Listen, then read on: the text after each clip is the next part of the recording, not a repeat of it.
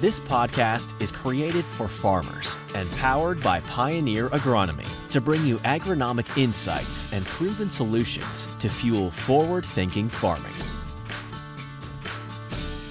Hello and welcome to this episode of the Indiana Pioneer Agronomy Podcast. This is Brian Shrader, agronomist for the east side of the state, joined as always by my co host, Carl Joern from Western Indiana and Eastern Illinois. Hello, Carl. How are you today? I'm doing great, Brian Shrader. How about yourself? Well, pretty good. Uh, you know, we're uh, have pretty well got harvest put to bed, and that's I think a little bit of the subject of our uh, podcast today as well. Uh, we've worked our way through the Purdue Big Ten football schedule at this point. Have had Andrew Farrell on to talk about Oaken Bucket game and about new products, and so it's time that we give our final update on the 2023 product draft that you and the other agronomists did many weeks ago now. And so uh, wanted to make sure that we got that put out there so those folks that have uh, waited with bated breath know what products uh, tended to uh, come to the top, if you will. And so with that, um, I guess anything as you've started to look at the data besides just the numbers that has jumped out to you that maybe we want to start the conversation off with?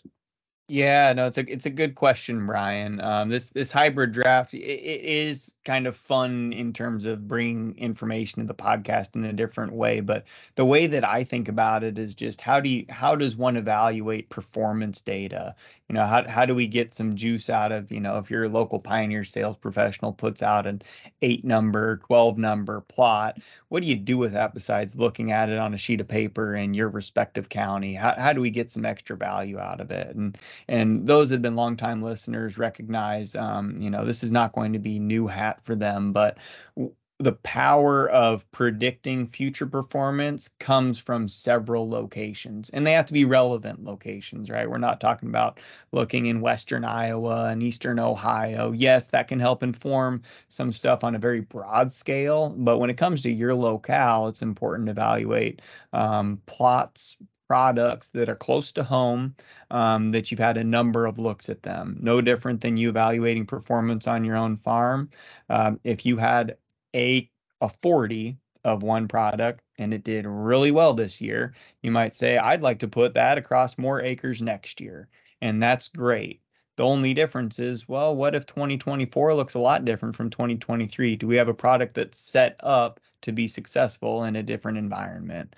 And um, that's that's kind of the concept of this hybrid draft is providing the insights of which products are performing well consistently over a large geography, but a relevant geography to you all. And so just to kind of reframe the conversation, all this data comes from the state of Indiana and the eastern section of the state of Illinois with more akin soil types to what we have in, in western Indiana. So looking at similar similar geography um, with respect to productivity and environments, uh, different stress indices, all all that stuff is it, it's all relevant. And so what you tease out as you evaluate this type of data set is which products are consistently rising to the top and those are the ones that are getting the most points. So just to remind folks at home, if you take first place in a plot, you get five points. Third place, you get three points. Yada yada yada. And so where we're trying to we're trying to flesh out what the cream is rising to the top here. You asked, is there anything beyond the numbers that's jumping out to me from this experience as we're doing this for second year?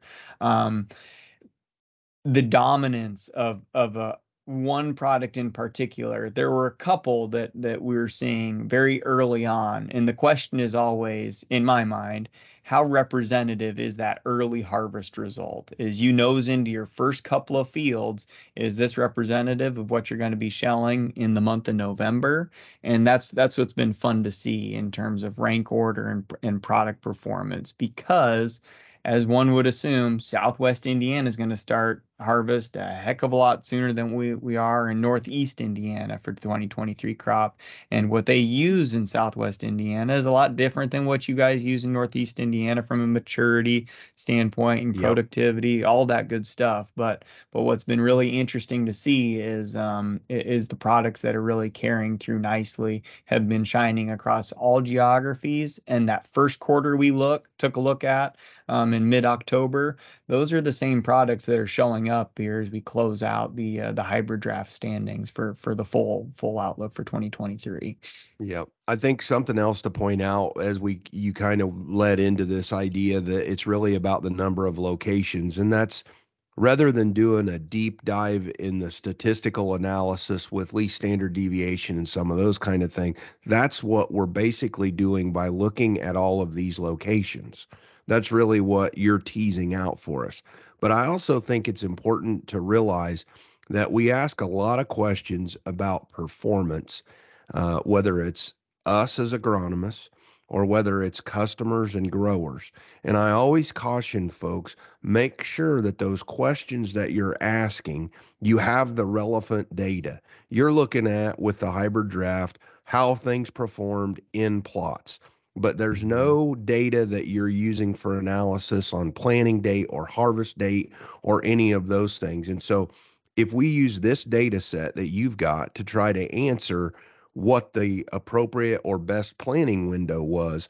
We can't answer that question with the data set that you have for the draft. And so I just want to caution everybody don't try to answer questions that you don't have the data for in a sure. particular data set. And uh, we can do that. We have the ability as pioneer agronomists uh, through some of the software packages that we have access to to be able to ask those questions and then find those answers with the data we have in the system. But not every data set will answer every question that we have. And so I just I always caution folks make sure that you have the data set that you need in order to answer the questions that you're asking. Just That's I guess as, as, a side note, but Absolutely. but important to note that you know those questions are incredibly important. This just isn't the podcast where we answer those particular questions given the data set that you've got. That that is very fair, and, and, you know we talked about the power of locations because that that gives you this the critical mass from a statistic standpoint. Mm-hmm. You know, if you if you look at two locations to actually identify the difference between genetics as the variable that's that's um, contributing to yield difference you that that that difference has to be far greater i don't know if it's i can't recall offhand brian if it's 15 bushels that you have to actually have in two locations yeah. to believe it and yeah. to have you know more than 15 bushels in a field setting obviously that catches your eye but it's it's less frequent um, as you go out to call it 15 locations, then maybe it's closer to you have to have two bushels. Uh, again, I'm pulling these numbers out of there, but I think directionally, it's it, yeah. it's where you're getting to the power of uh, of comparing uh, and and flushing out the difference between field variability and genetic variance Correct. yield. Yeah, as a young pioneer agronomist, I was taught very early in my career that the number of locations or environments that you want to test should be at least 30 locations. If you have 30 locations and you have a three bushel difference between those two locations, the confidence that you're selecting the correct product is 75%. If you have six bushel difference between those two, in 30 locations, it's 90% confidence. And if you have a 12 bushel difference per acre between those two products in 30 locations, your confidence is 95%. And so, to your point, larger gaps. But the number that I always look for as a pioneer agronomist in that relevant geography you're talking about is ideally, I want to see at least 30 locations. That's the number that, as an agronomist, I look for and hope for. When we have that, uh, less than that number, then our confidence goes down, especially yes. if we have, as you mentioned, those differences are smaller. So if you've only got one location, obviously, and it's one bushel difference, it's a 50 50 is basically what it is. It's actually 5149 you've got to get up to 12 with one location, 12 bushel difference in one location, and you're still only 60%. So there's still yeah. a chance that you chose the wrong product 40% of the time. So that just gives you a little perspective on on the difference. Exactly what the doctor ordered. No, that was put very eloquently. So thank you for um for what that would take uh, probably a couple weeks of statistics lectures and practicum and and uh, recitation if if you're thinking about how to actually distill it down to what Brian just did there in a three minute uh, conversation with with uh, you on the other end here. So um, I know you didn't pay your tuition bill for this week, but but just know that that um, that that that was uh, that was very well stated, Brian, and, and very relevant the, as folks are making decisions this time of year. I can tell you from my statistics class back at Purdue and the grade I got, um, you, I didn't get my money's worth in that class. So, Brian, so, I was I was a very average statistician okay. in the eyes of Purdue. If you're picking up what I'm putting down, no, I definitely definitely understand. So, with that, maybe let's pivot a little bit, Carl. We had a lot of fun, obviously, with these drafts. I wasn't able to participate because of a, a schedule conflict in 23, but you've obviously got the agronomists that come on, have a lot of personality in that. Uh, some of our faithful listeners will remember that the hybrid draft was actually our colleague Kyle Quick's very first appearance on the podcast. He'd been on the job maybe a handful of days when he decided to participate, but um, maybe I guess let's get the update where we ended up, who our winner was, both in terms of mm. agronomist and product, and uh, go from there. So start Absolutely. us off here. Okay, well, we we decided to close the data set here at 200 locations. Um, so, you know, I was speaking to the power of of um, looking at your one county plot result and what what value to put into that. We'll just, you know, however much credence you put in that closest plot to you, I ask you to put almost 100 times more faith in terms of the uh, the confidence you can put into uh, into this. Now, the the results I'm going to roll out to you are uh, they're the results of 2023. They do lend themselves to predicting somewhat of what we'd expect for 2024, but to zoom out and have even more predicting power, that's where the uh, the value of multi-year data because you encompass more environments. I can say directionally because we've done that analysis as well in preparation for our um, bringing that insight to your farm as we put together a pioneer proposal for for the 2024 planting season. All of that that is is part of the process here, but but is outside of the scope of what I'm going to reveal to you.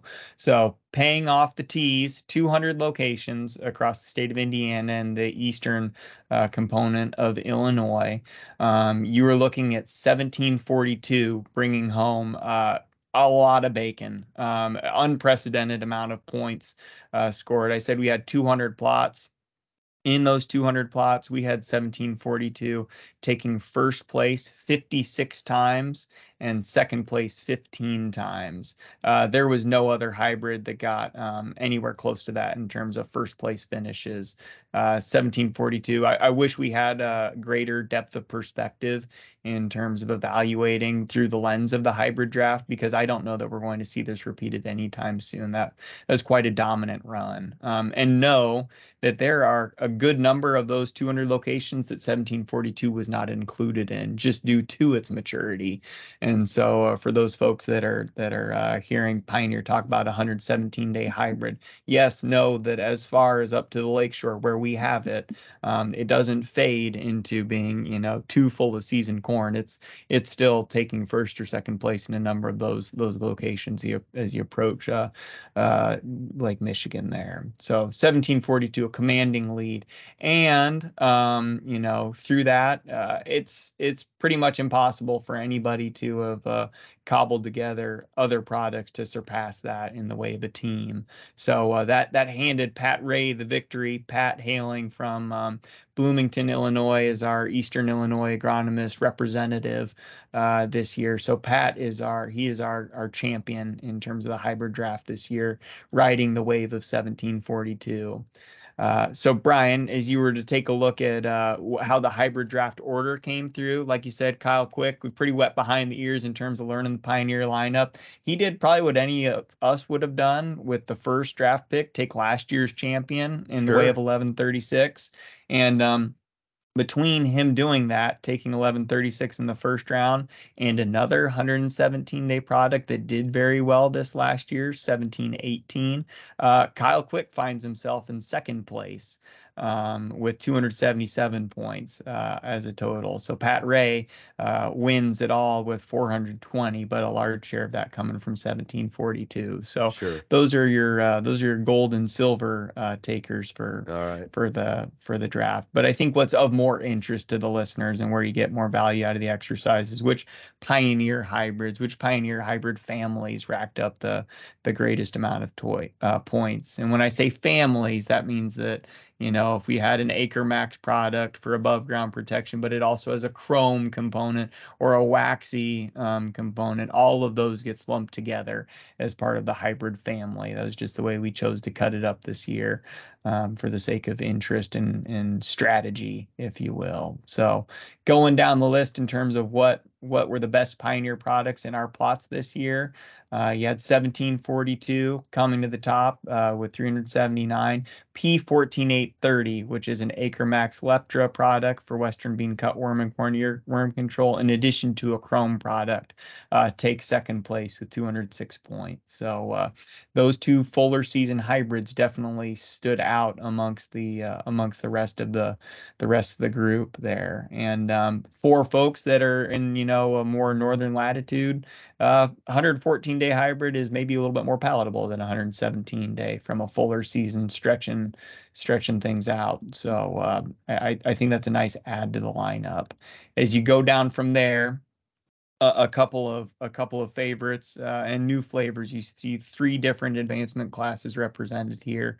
In 1222 from two years ago, taking third place, 1383 from two years ago, taking second place, and 10811 from one year ago, uh, taking fifth place. And those three hybrids are separated by um, just a you know uh, just shy of a dozen points here. So um, a, a, an impressive showing amongst that that group of five. But I will rattle off the list here in terms of uh, other products because I, I don't want anyone to um, lose faith in some of their favorite products and where they stacked up in here. It's just when you have so many hybrids across 200 plots, uh, you start to get a little dilution factor based on maturity and bias there. So after 10, 8, 11, you see 1136 last year's top of the hill um, show up in sixth place. Uh, then 924, um, 50 points behind that with 121 in total.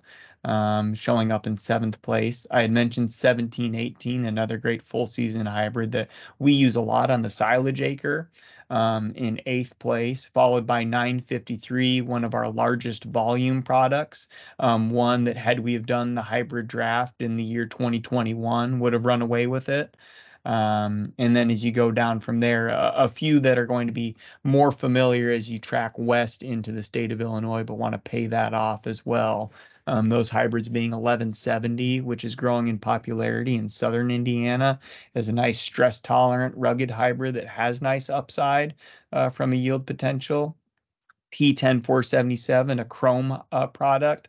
That's been one that's looked very good uh, in locations across my geography and has had very good performance as you take a look just within the the Western District of Illiana. And then some some fan favorites, uh, 720, um, the the product that's taking some of 720's acres now, 859.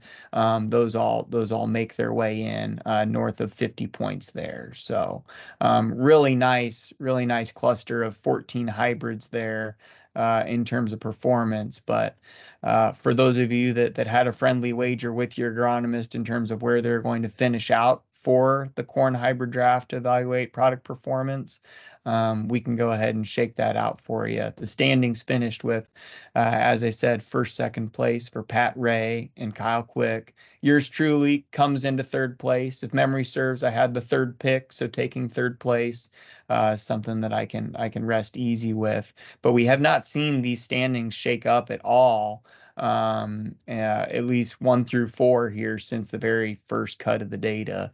Um, Jason Geist takes fourth place with his 1222 and 15784 combination. And, and then this is where things started to change up a little bit.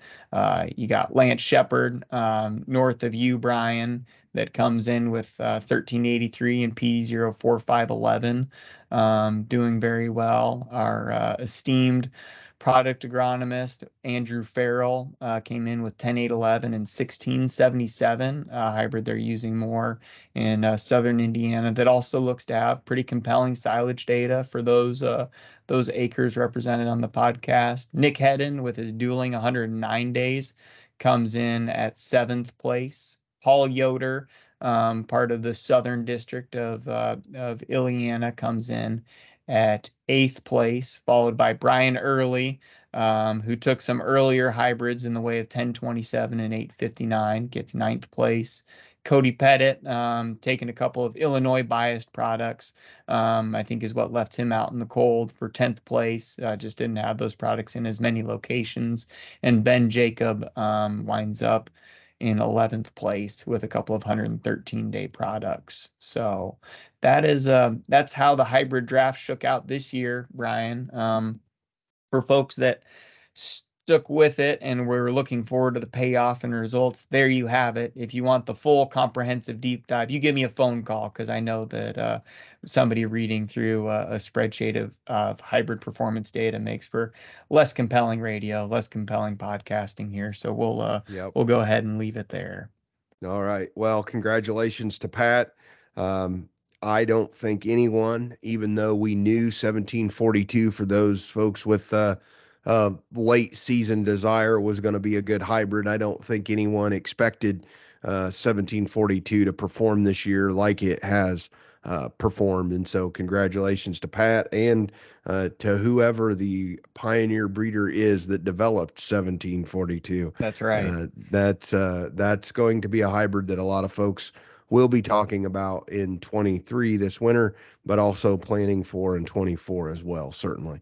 So, well, I guess realistically, we've covered what we needed to cover around the draft. Uh, hopefully, we'll uh, be able to do this uh, as we move into uh, planning 24 again. Um, I guess any final comments or thoughts that you have around the draft after you've uh, done anything that we haven't uh, covered yet, Carl? You know, Brian, I, I mentioned the the value of taking a look at a lot of locations, and we talked about the value of looking across a lot of years, just for folks to to rest easy um, in terms of three year data, products that I see shining uh, significantly. And if I don't include a product on this list, it does not mean it doesn't have a significant yield advantage over other Pioneer products and competitive brands in the marketplace. But ones, as I take a look at three year data, that are really rising to the top, uh, 1742 uh, comes to mind. Just, just know that that is not a one hit wonder corn. Same with 14830. Uh, similar sentiments there.